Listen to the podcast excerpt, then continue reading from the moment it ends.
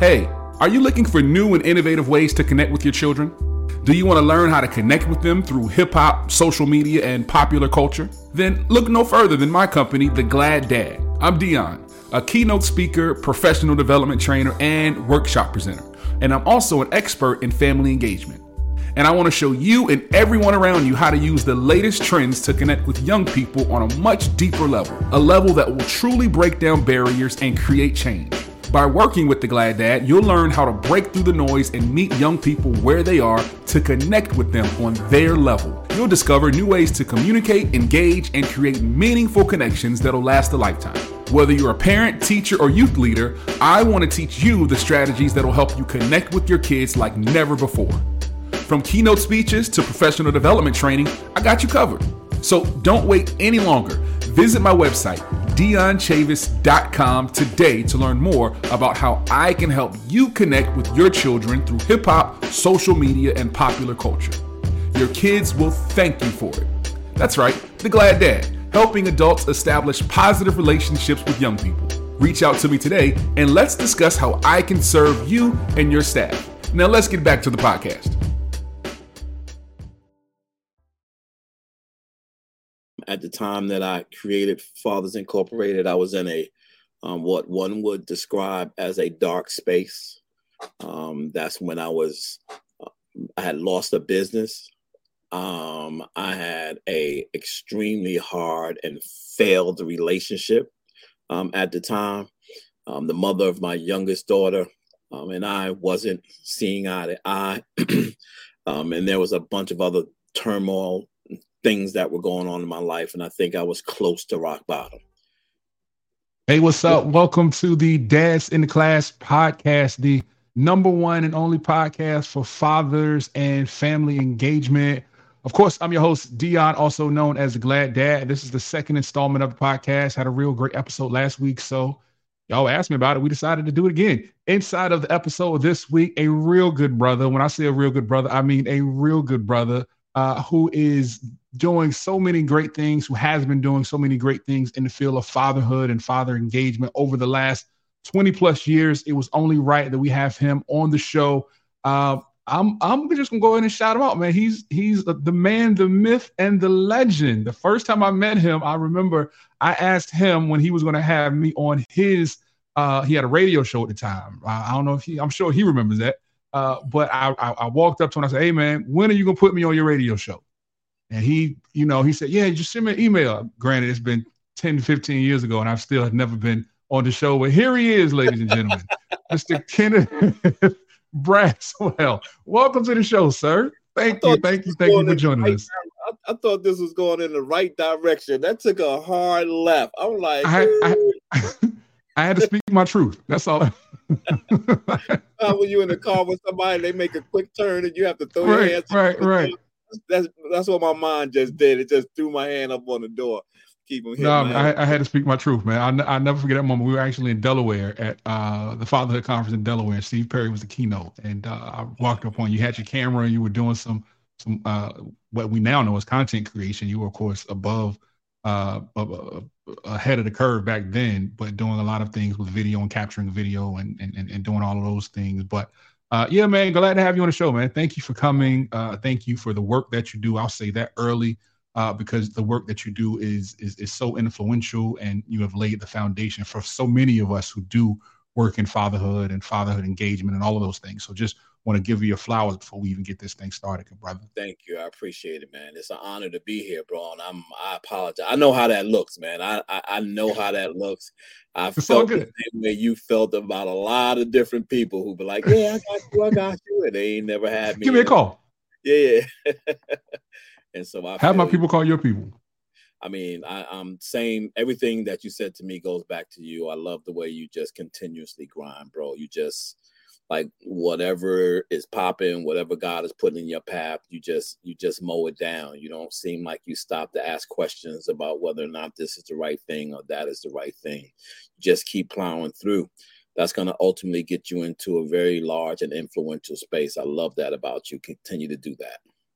Thank you, good brother. I appreciate it, man. So the last time you and I were actually together, I want to dive in and start talking about your journey uh, you you said something that really made me think. You talked about your journey of moving from uh, Brooklyn, uh, New York to Atlanta, and both of those are areas with very rich histories and really distinct cultures. How have those two cities, from your upbringing in New York to your current residence uh, down in the A, how have they shaped your perspective on fatherhood and community engagement? You know, let me first just talk about the energy because I've come to understand um, how those two things benefit me, both being born and raised in Brooklyn, New York, and having to have my motor run really fast, um, and then coming to the South and having the South um, almost force me to slow my motor down. And mm. so, but what I've realized over time, over over the we're going over on 10 years being in Atlanta now, mm-hmm. is that my motor has never slowed down but my focus has slowed down in order for me to see more in the time mm. that I spend in what I'm doing. And mm-hmm. so, you know, in New York, it was fast paced. You had to be here, you had to be there, you had to be in the mix of this person, and you had to be in the mix of that person, and this person had to speak your name, and this person had to speak your name, and then you had to climb right. over this hill and over that hill. And it's interesting because I'm a big uh, Power fan, I'm Power series from 50 Cent, and um, Force is coming on today at some point. Um, I have mm-hmm. to watch the first episode of the second season, and I was mm-hmm. went back last night to kind of watch three episodes just so I could catch up on it. And Tommy Egan, who's the, the the character name in in this particular episode, had a quote that just struck me, and it happened yesterday. And he said, "Don't you get tired of being at the bottom of the top?" Mm. And I was like, "Whoa!" Like that thing hit me so hard.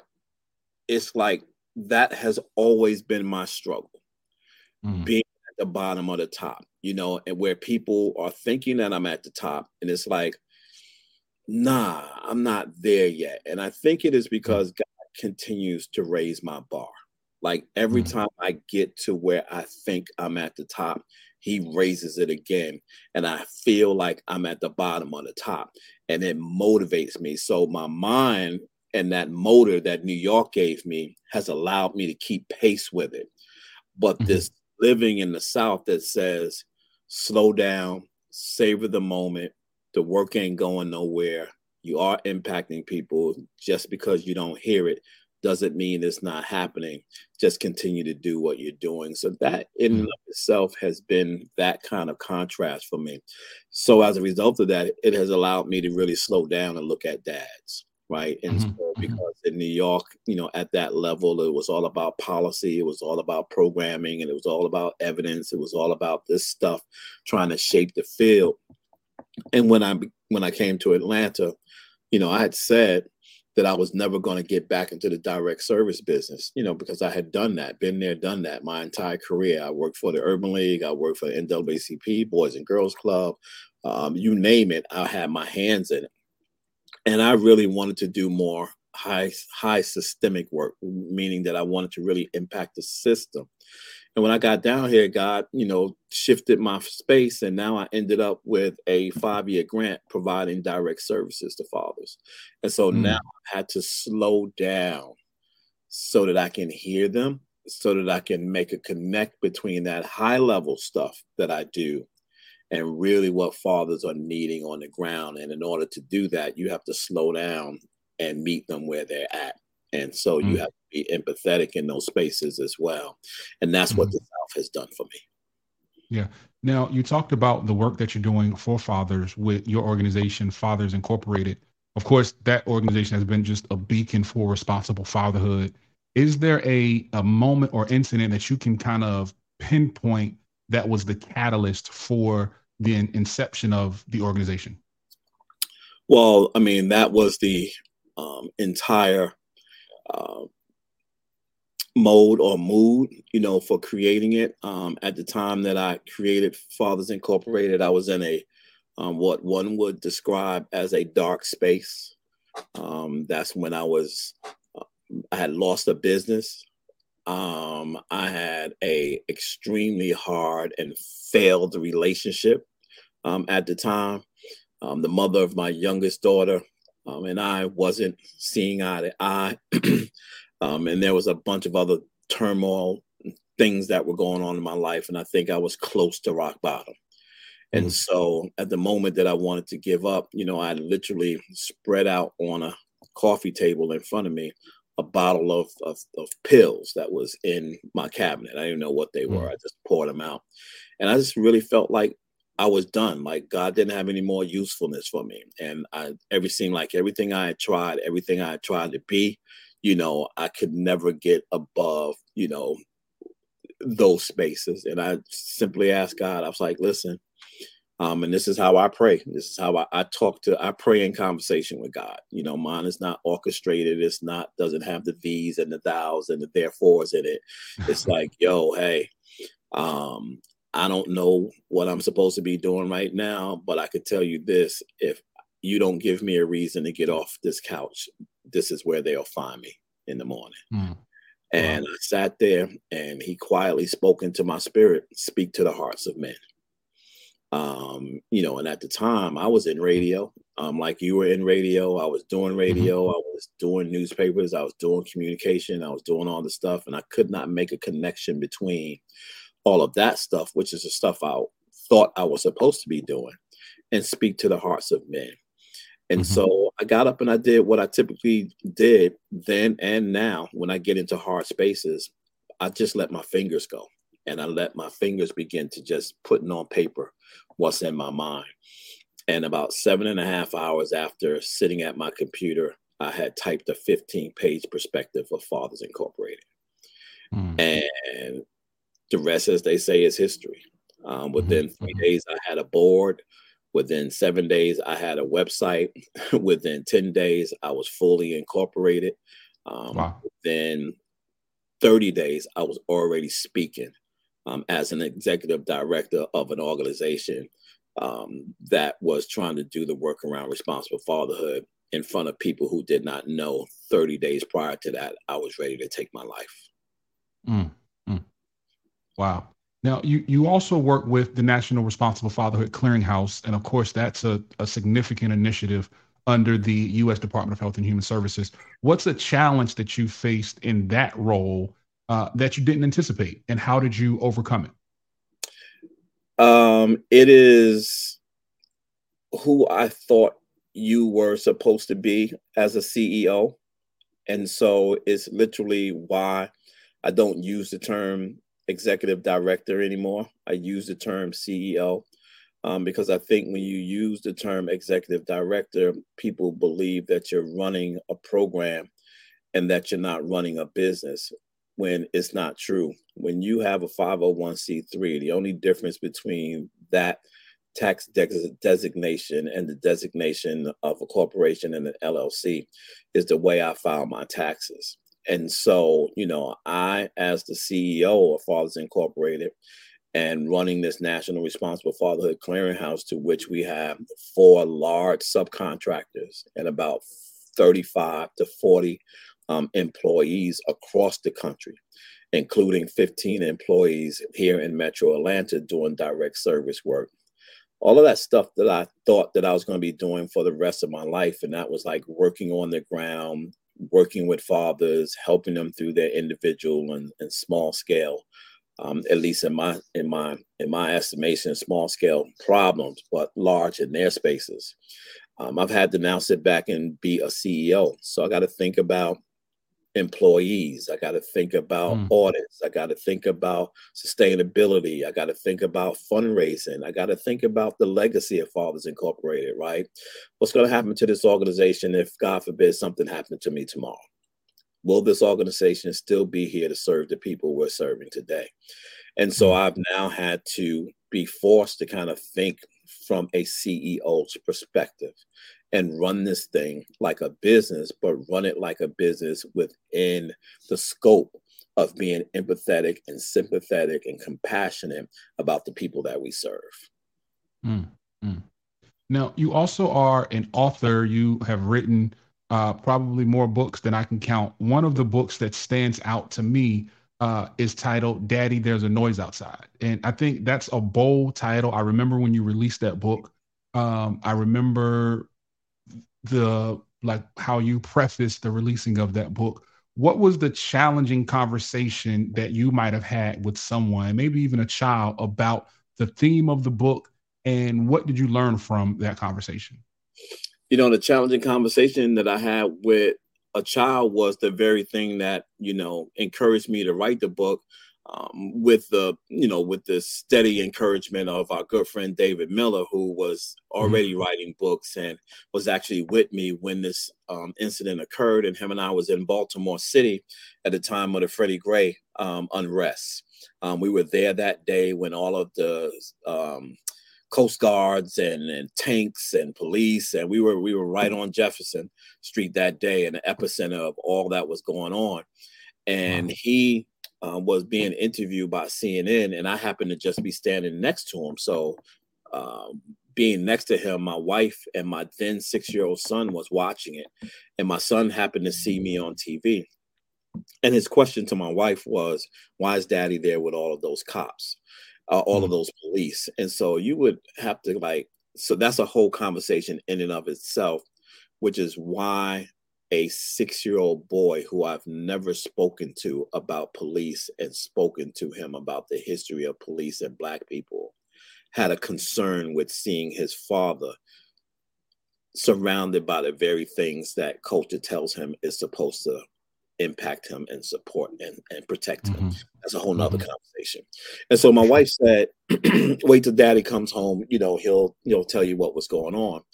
Fast forward, I get home, I walk in my door, my six year old son runs up on me and he didn't even say hello. He says, Dad, why were you there with all of those police? Mm-hmm. And I said, you know what? Give me a second. Let me, like most men, let me go settle down, put my bags down, you know, get comfortable, come back out, and I'll tell you why I was there. And what I realized um, in the room was that I had an answer but I did not have a six year old answer.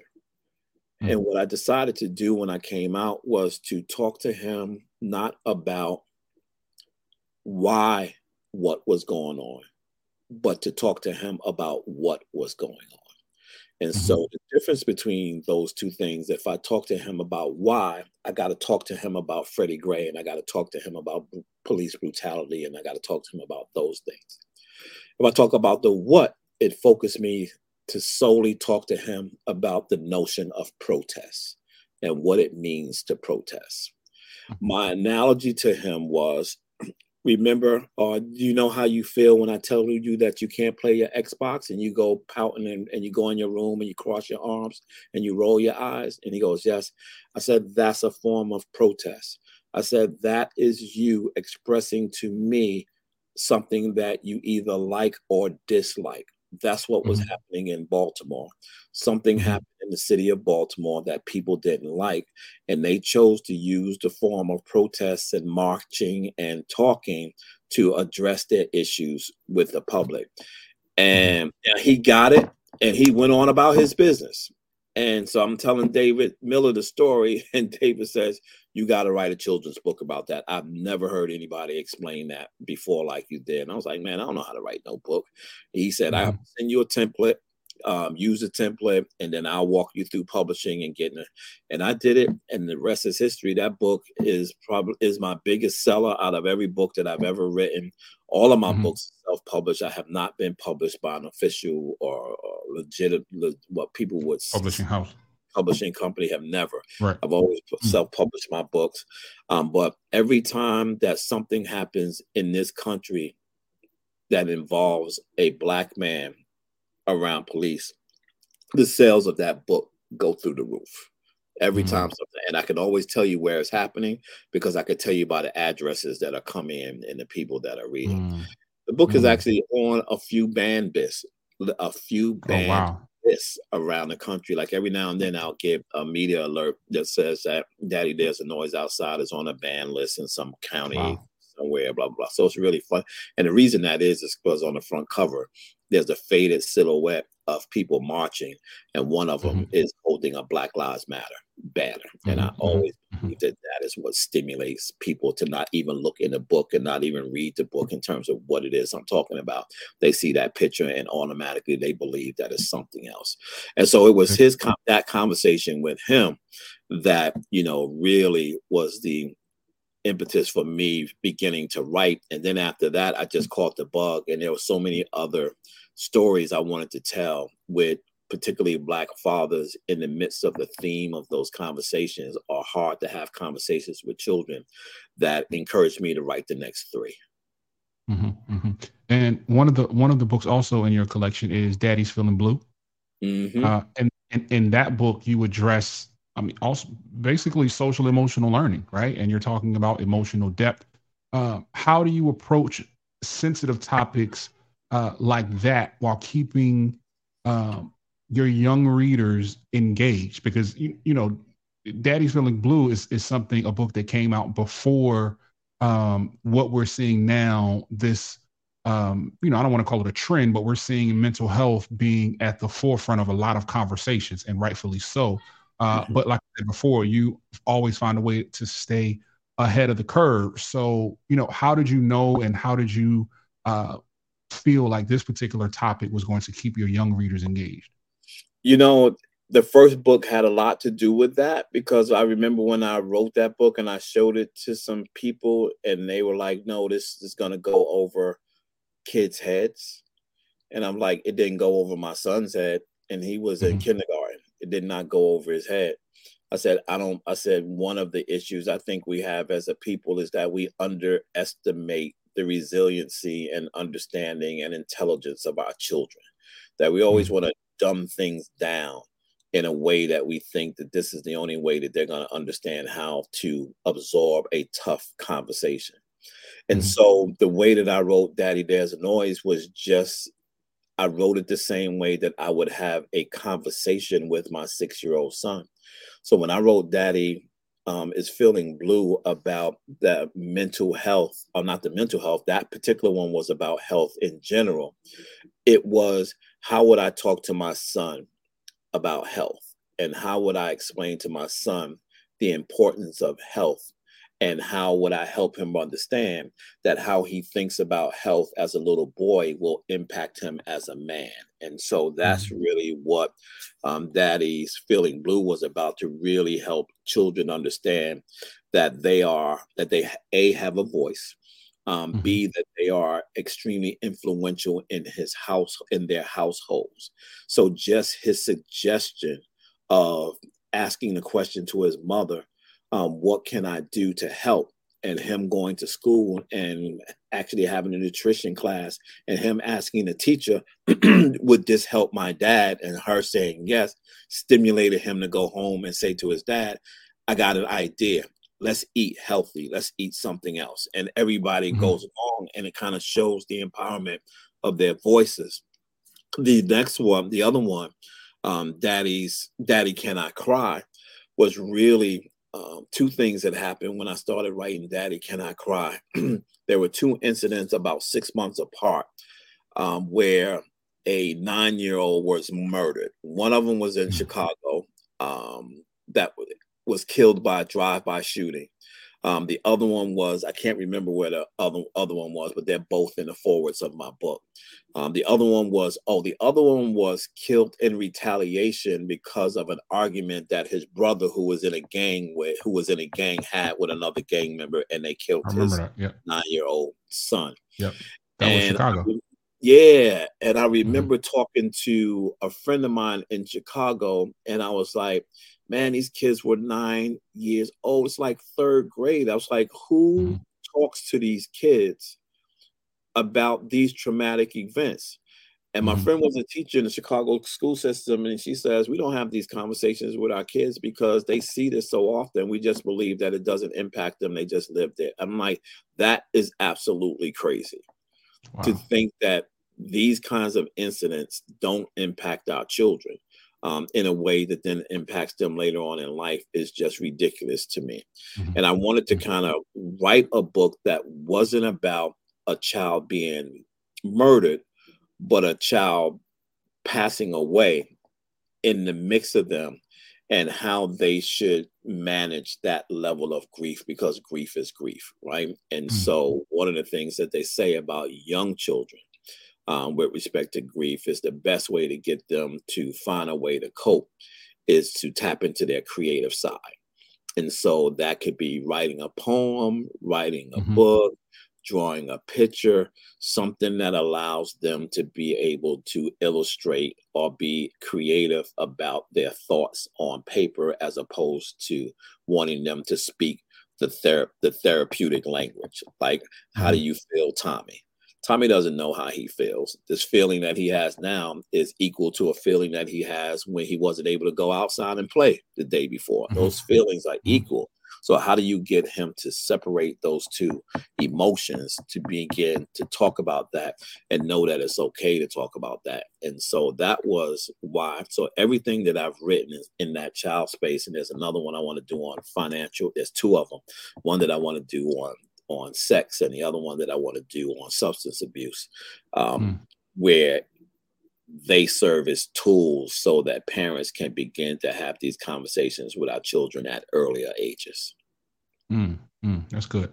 Now, over your career that's been so extensive, you've done so much good work. How has the definition of responsible fatherhood kind of evolved, especially in the context of societal changes and you know challenges that we face? Like, how has that definition of responsible fatherhood kind of changed in your eyes?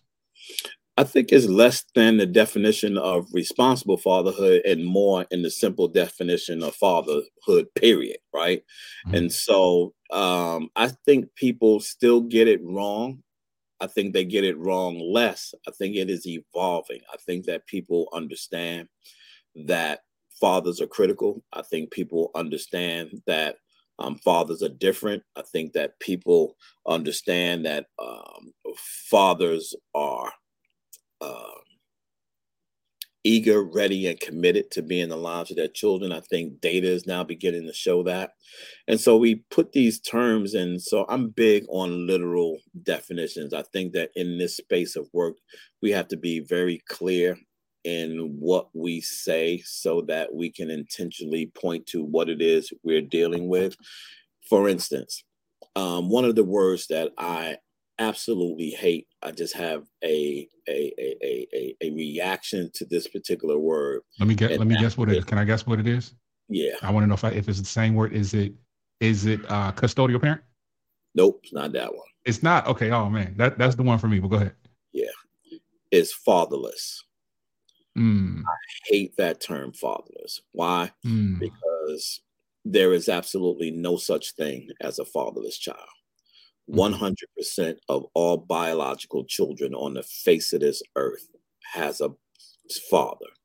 The mm-hmm. question is never if he exists, it is where he exists. Mm-hmm. The challenge that our fa- that our children have is as a result of father absence, the misplacement of him, not fatherless, the non-existence of him. The reason mm. that the whole is so impactful on children is because their fathers exist.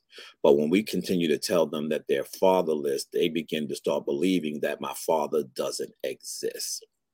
Therefore, mm. they have no idea how to identify the pain and what the pain looks like and how to deal with the pain because they've been told that he's not here that that pain you're dealing with has absolutely nothing to do with him when it has everything to do with him so you mm-hmm. you know just and so we the reason we use that term is to justify how we see fathers, how mom see fathers, how dad sees fathers, how society sees fathers. But no one takes into consideration that that word in and of itself damages and impacts children once they begin to absorb that particular word. And so mm-hmm. what I've begun to do is like, you know, what we need to lean on is we need to lean on this whole notion of absence, right? Because we know that fathers are there. We see them every day. They may not be in their and they may not be in their children's lives in the way that we need them or we want them to be, but they're definitely there right? And mm-hmm. so they're not there for a whole host of reasons. And we can spend three or four more shows talking about the host of reasons um, that there are levels of absence. But the bigger reason why we need to lean on absence more than focusing on lists. Um, and this is something that Dr. Irie Tolson um, said to me. He asked me this question some years ago. I was in DC and he said, "Kenny, I got a question for you. Um, I'm interested to see what your what your answer is." And he said, "What's the difference between a father who has 50 percent custody of his child and a father who lives with his child but travels 50 percent of the time?" Mm. And he said, "Absolutely nothing. Both children have an equal level of father absence." Mm. And when he said that, it shifted my whole paradigm in how I think about fathers and how we are supposed to show up. Because then I began to look at it at its extreme, at its extreme, right? At its extreme is when you have a father who lives with his children, who pays all the bills, who comes home after work every night, doesn't abuse the household, doesn't abuse his children, doesn't abuse his wife, um, not violent, spiritually spiritually led, but leaves nothing emotionally connecting in the lives of his children. Mm. So they spend 10 years, 15 years, 20 years in the same household with this man. And when you ask them to tell me about your father in 20 years, they can tell you nothing more than he worked hard. Mm-hmm. Mm-hmm right? He left nothing. That too is a level of father absence. And so I think mm. that it's this father word, fatherhood word that becomes more important to talk about because the responsible word, the responsible fatherhood, is literally just a notion of what we want fatherhood to look like, which we want if you're going to if you're going to engage in fatherhood, we want you to engage responsibly right? Mm-hmm the same word is before motherhood. We just never use it because we make the assumption right. that every mother who mothers is, is responsible, which is not Absolutely. true. But what we want to have happen, and we will, what we want to push forward for fathers is that if they're going to do anything in or out, be responsible in doing it. Mm-hmm, mm-hmm. And one of the things that I think is important for uh, for being a responsible father is literally the purpose of this podcast to talk about fathers' uh, engagement in their children's education. And one of your initiatives, the Million Fathers March, is a huge initiative. Um, was there a particular moment or story that um, that made you want to begin the the the Million Fathers March? So absolutely. So there's a moment that forced me to really think about father engagement in education. That happened mm-hmm. with my youngest daughter when we was going through family court for custody um, not for custody but for visitation. And then there is what happened you know as i was working in the responsible fatherhood field that said hey we got to begin to start focusing on how fathers show up in the educational lives of their children. And what happened with my youngest daughter is when we were negotiating parenting time. And so um, the judge kept saying that she wanted us to um, do one week on, one week off, or every week or every other weekend or something like that. And I said, absolutely not. That's unacceptable. And she says, well, that's what we typically do. And I said, well, what you typically do is wrong. And I said, and let me tell you why it's wrong. I said, um, do as a father, do you want me to be in the life of my child from a health perspective? Meaning that should I know and be aware of all her health issues, all her health concerns, those kinds of things? And she said, mm-hmm. yes. I said, do you want me to spend time with my daughter from a bonding and spiritual perspective, which is on Sundays um, when I go to church, and I would love to take my daughter to church on those Sundays. Shouldn't I have access to to to build on my daughter's spiritual side? And she says, absolutely. And I said, last question. Do you expect that I am supposed to be engaged and responsible in the educational aspects of my child? Mm. And she says, absolutely. And I said, how do I do that when I only see my child once a weekend? Mm. And she said, she she gave me this look and she said, okay. She says, You got my attention. She hmm. says, What is it that you guys suggest we do? I said, Well, we've actually already talked, spoken about it.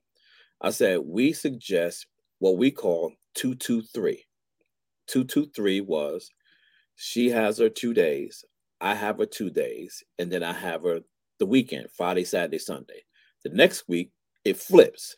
She has her mm-hmm. the first two days. I have her the second two days, and then she has a Friday, Saturday, Sunday. The weekends, right? And right. then on week on the big days, Christmas, Thanksgiving, we flip every year. Mm-hmm. Mother's mm-hmm. Day and Father's Day. If it happens to be on either one of our days, we flip so that she mm-hmm. so that she can be with mom or dad, and then we're functioning that way. And she says that has never. She goes. She goes. I've never heard that before. Let's try it. Mm-hmm. My daughter was two and a half years old when the judge allowed us to do that. She is about to turn 24, and we had that in place the entire time. And the cool thing about it is we both had um, rooms in our homes for her. Our mm-hmm. daughter was never a bag child. She didn't carry a bag from here to there, here to here. When she came to my home, it was her house. And mm-hmm. everything was, if you walked in my house, you would thought she lived there. When you went mm-hmm. to her mother's house, it was the same exact thing. She never moved the bag from house to house. She just only carried her book bag. She had whatever her clothes transferred, obviously, because she was going back and forth. But mm-hmm. outside of that, um, she was really locked in. But to your question about the education component, because I had a two days a week on some weeks and I had a three days a week on other weeks, I was able to go in and meet her teachers. I was able to go into the school. I dropped her off at school on most days. I knew what homework she struggled with. I knew what she was learning. I knew everything. I, I we both had an equal impact on her educational life, which now that she's 24 years old, we can clearly see both of our influences on how mm-hmm. she learns and how she articulates and how she reasons as a result of that. Mm-hmm, mm-hmm.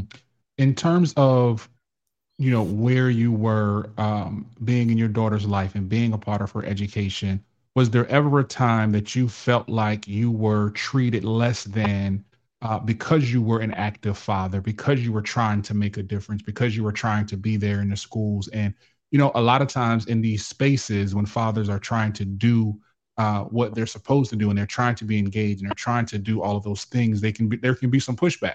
Did you ever receive any sort of, you know, just inkling that there was someone who wasn't really feeling the work that you were trying to put in for your own family for your own daughter? You know what's interesting because uh, when her mother and I was actually going when we were having when we was in our going through phase. Um, one of the things I said to her was, I will never give you a bad daddy, baby daddy story. You mm-hmm. will never be able to go to your friends with a bad baby daddy story. And some years later, her and I were having a conversation, and she said, she goes, You know, I never forgot when you said that. She goes, When you said that to me, I was so hot and furious with you. She says, And now I don't even know why I was mad. She says, But you know what? Because you did that, what that disallowed me to do was to be around my girlfriends and chime in on conversation about men in the way that they were having conversations about men and their dads. Mm-hmm. And so there were times where she would be in the midst of her girlfriends and they would be, you know, talking about the fathers of their children in a negative way and blah, blah, blah. And she said they would always say to her, Shani doesn't have that problem because she's got a good baby daddy. Mm-hmm. And I said, Was that weird? And she would go, Absolutely. She goes, Because mm-hmm. it was never. And so it really wasn't me that was ever uncomfortable. It was always as a result of my engagement, at least in those times where she was in the mix of a lot of her girlfriends, made her uncomfortable. It made people uncomfortable because they could not engage in that narrative. For me, mm-hmm. it was, you know, slight things that as a result of our relationship and as a result of how we raised our children, it was at those times that we went to a parent teacher conference and they would turn to her and say, Well, tell me about X, Y, and Z. and he would say, I don't know, ask him. He goes, he spends more time with blah blah blah than that. And then they would, and then you could see that for like, oh, I'm like, mm-hmm, mm-hmm. oh yeah. So in a weird, um, I say weird way, down, but it really wasn't a weird way. In a way, she became one of my biggest advocates for being mm-hmm. a father in the life of my child. So mm-hmm, she mm-hmm. stood in for me whenever we were in the midst of someone who looked at me a certain way or said something in a certain way, she would always be the corrector um, in mm-hmm. that conversation. And as a result of that, I know I'm an, I, I know that our relation, I, I know that our relationship is somewhat of an anomaly. But what I learned over time is that the way we function in our relationship wasn't rare. It was mm. not rare. I ran across many people, still run across people who co parent in a way that allow them to be able to live their separate lives, but at the same mm-hmm. time function in their combined lives. Yeah. Now there's there's some dads out there who feel like you know engaging in their child's education isn't important or the te- that's the teacher's job. What would you say to someone, to a father right now who has a child? Uh, they might be, you know, they're in the child's life, but they aren't necessarily engaging in the child's education. What would you say to that father to give him a push that he needs to uh, get engaged and, and, and start participating in his child's education? Two things. Um, education starts at home Mm-hmm. And so there are things that you can do that become activity driven exercises that allow your children to learn in the same way that they learn in the classroom. Um, you have to be astute in a way to where you are clear about what she is, what he or she is learning at their own age level, which means you got to be involved in their schools. Um, how do you know what your child is learning or not learning if you're not helping them with homework, homework, and you're not mm-hmm. watching what's going on? So being intimately engaged in the life of your child. And so most people believe that the learning happens in the classroom, the guiding happens in the classroom, the learning happens at home. Mm-hmm. Right. The second thing is you can do this. Like, don't get intimidated. There's workout, there's people out here that can simplify like my son's math. Like I'm the writer in my life. I'm the English person in my family. My wife the and Common Core math different. The Common Core math is different. It's, it's a whole different ball game, man. I told listen, I told my daughter and I told my daughter when she got to about the seventh grade, I said, look, man, I'm not the one you want to ask about this. You you right. go to Google, you you got a calculator, you got all of these tools. Sometimes the answers is even in the back of the book. But Absolutely. you do not want to ask me because I can't help you. If I'm if you get me to help you, you can get an F. So yeah, yeah, it's on yeah, you. You can ask, but your answers ain't gonna be right. Yeah, know your limits. Um, and then I, there was one other thing, and the other thing is to encourage curiosity. Hmm. Because curiosity is the thing that actually stimulates individuals to wanting to learn.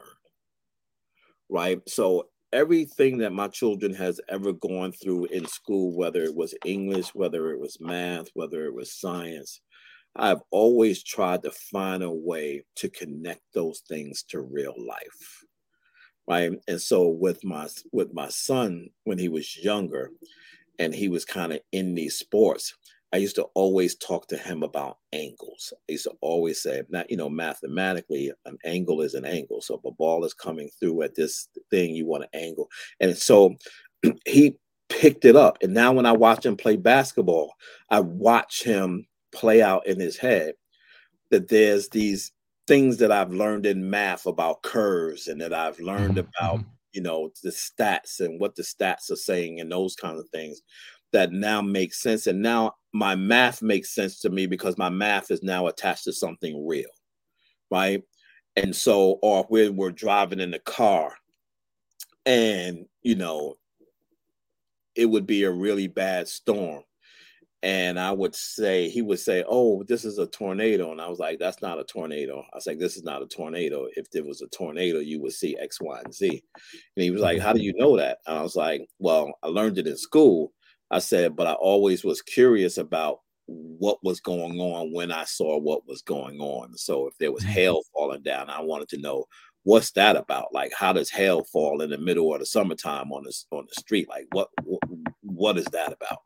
And mm-hmm. so and so they have all just become curious about life, about what's around them.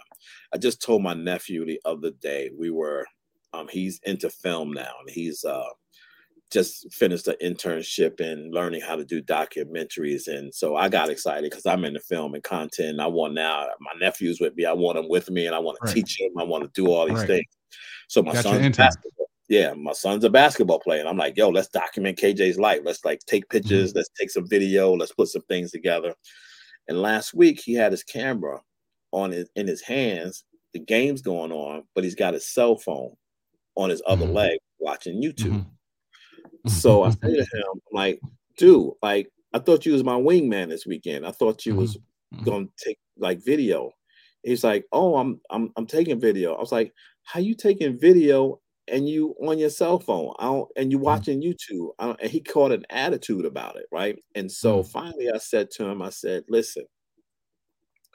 I said, this is not an argument. I just want to say this to you, and I just want you to absorb what I'm saying. Mm-hmm. What I'd like to see happen with you is that things that happen outside of your phone become more interesting than the things that are happening in your phone. Inside. Right. Right. The things in your phone, the things that you're looking at can't be more interesting to you than the things you create in your own life. Hmm. And he just he That's he, good. he That's good. He he he heard me, but he didn't hurt me. He was in his feelings and blah because he thought I was arguing with him and criticizing him. Mm-hmm. And it's like, nah. Mm-hmm. I was like, listen, when I come into the, I'm I'm his dad. I said, when I come to your graduation, you know where my phone goes in my pocket. You know right. why? Because at that moment, there's nothing happening on my phone that's more mm-hmm. important mm-hmm. than what's happening in my face.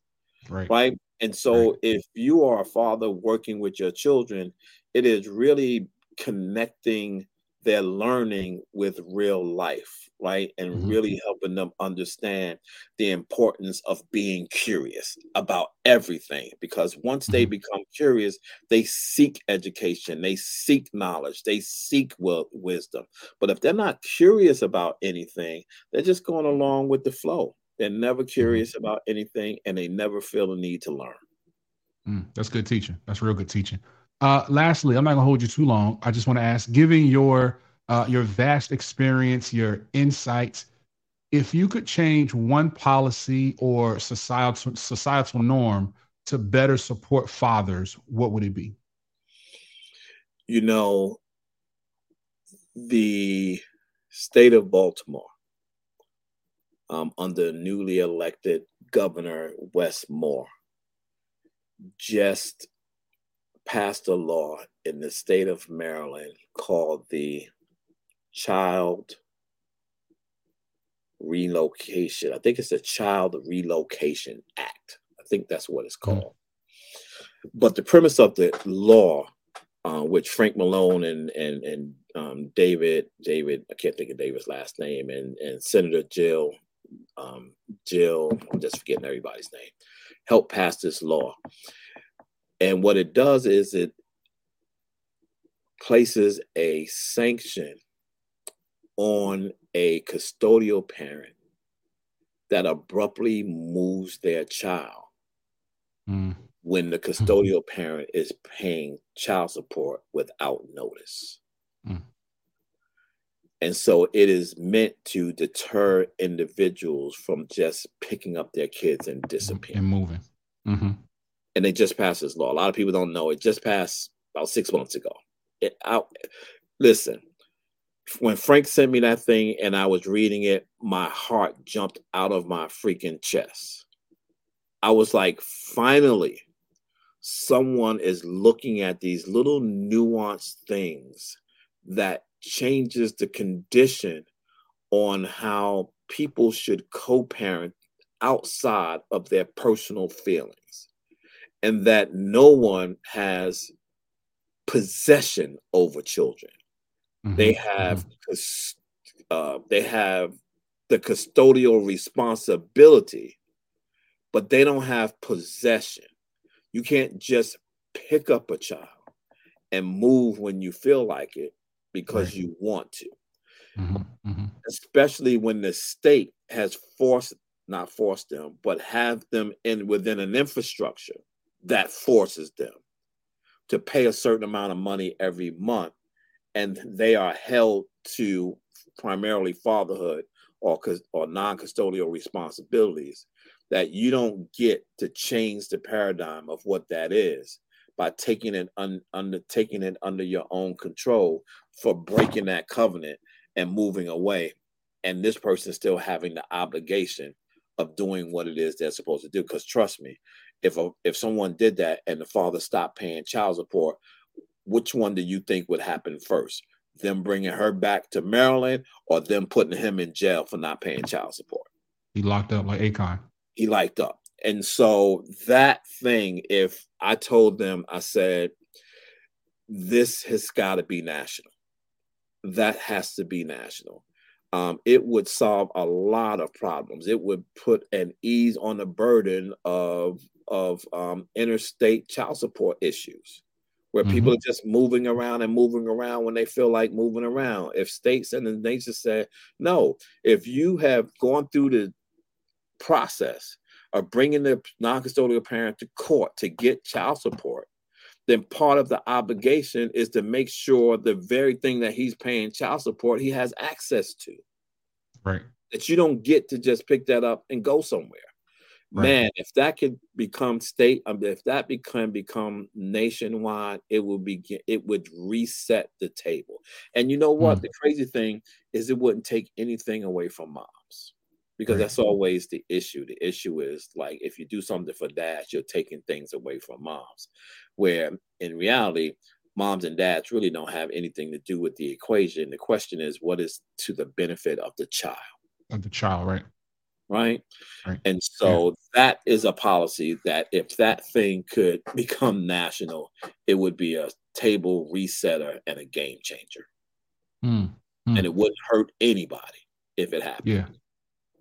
That um that's dope. I think I think like you said, that should be something that's national. It would curve a lot of uh, a lot of the things that we see where people feel like just because they you know want to get a fresh start, even though they've got two kids and the dad is in the life of the children, but you know that they, they, may not be getting along with the dad, or so they say, I'm just going, I'm gonna pick up and I'm gonna move to Atlanta. I'm moving to Charlotte, and you right. you know you see the kids and that no, you can't do that. You right. can't do that.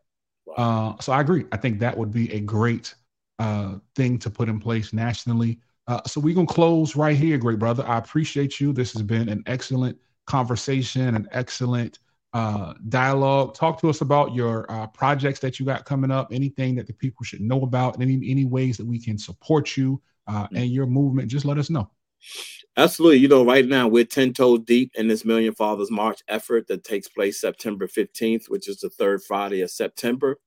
And um, it's moving. This thing is moving. We are not even into the month of September. We are now in 135 cities in 33 states with a potential impact of over 72,000 dads across the country. And so if hmm. you have um, or if you want information on how to get your school involved, just simply go to millionfathers.march uh, ooh, millionfathersmarch.com.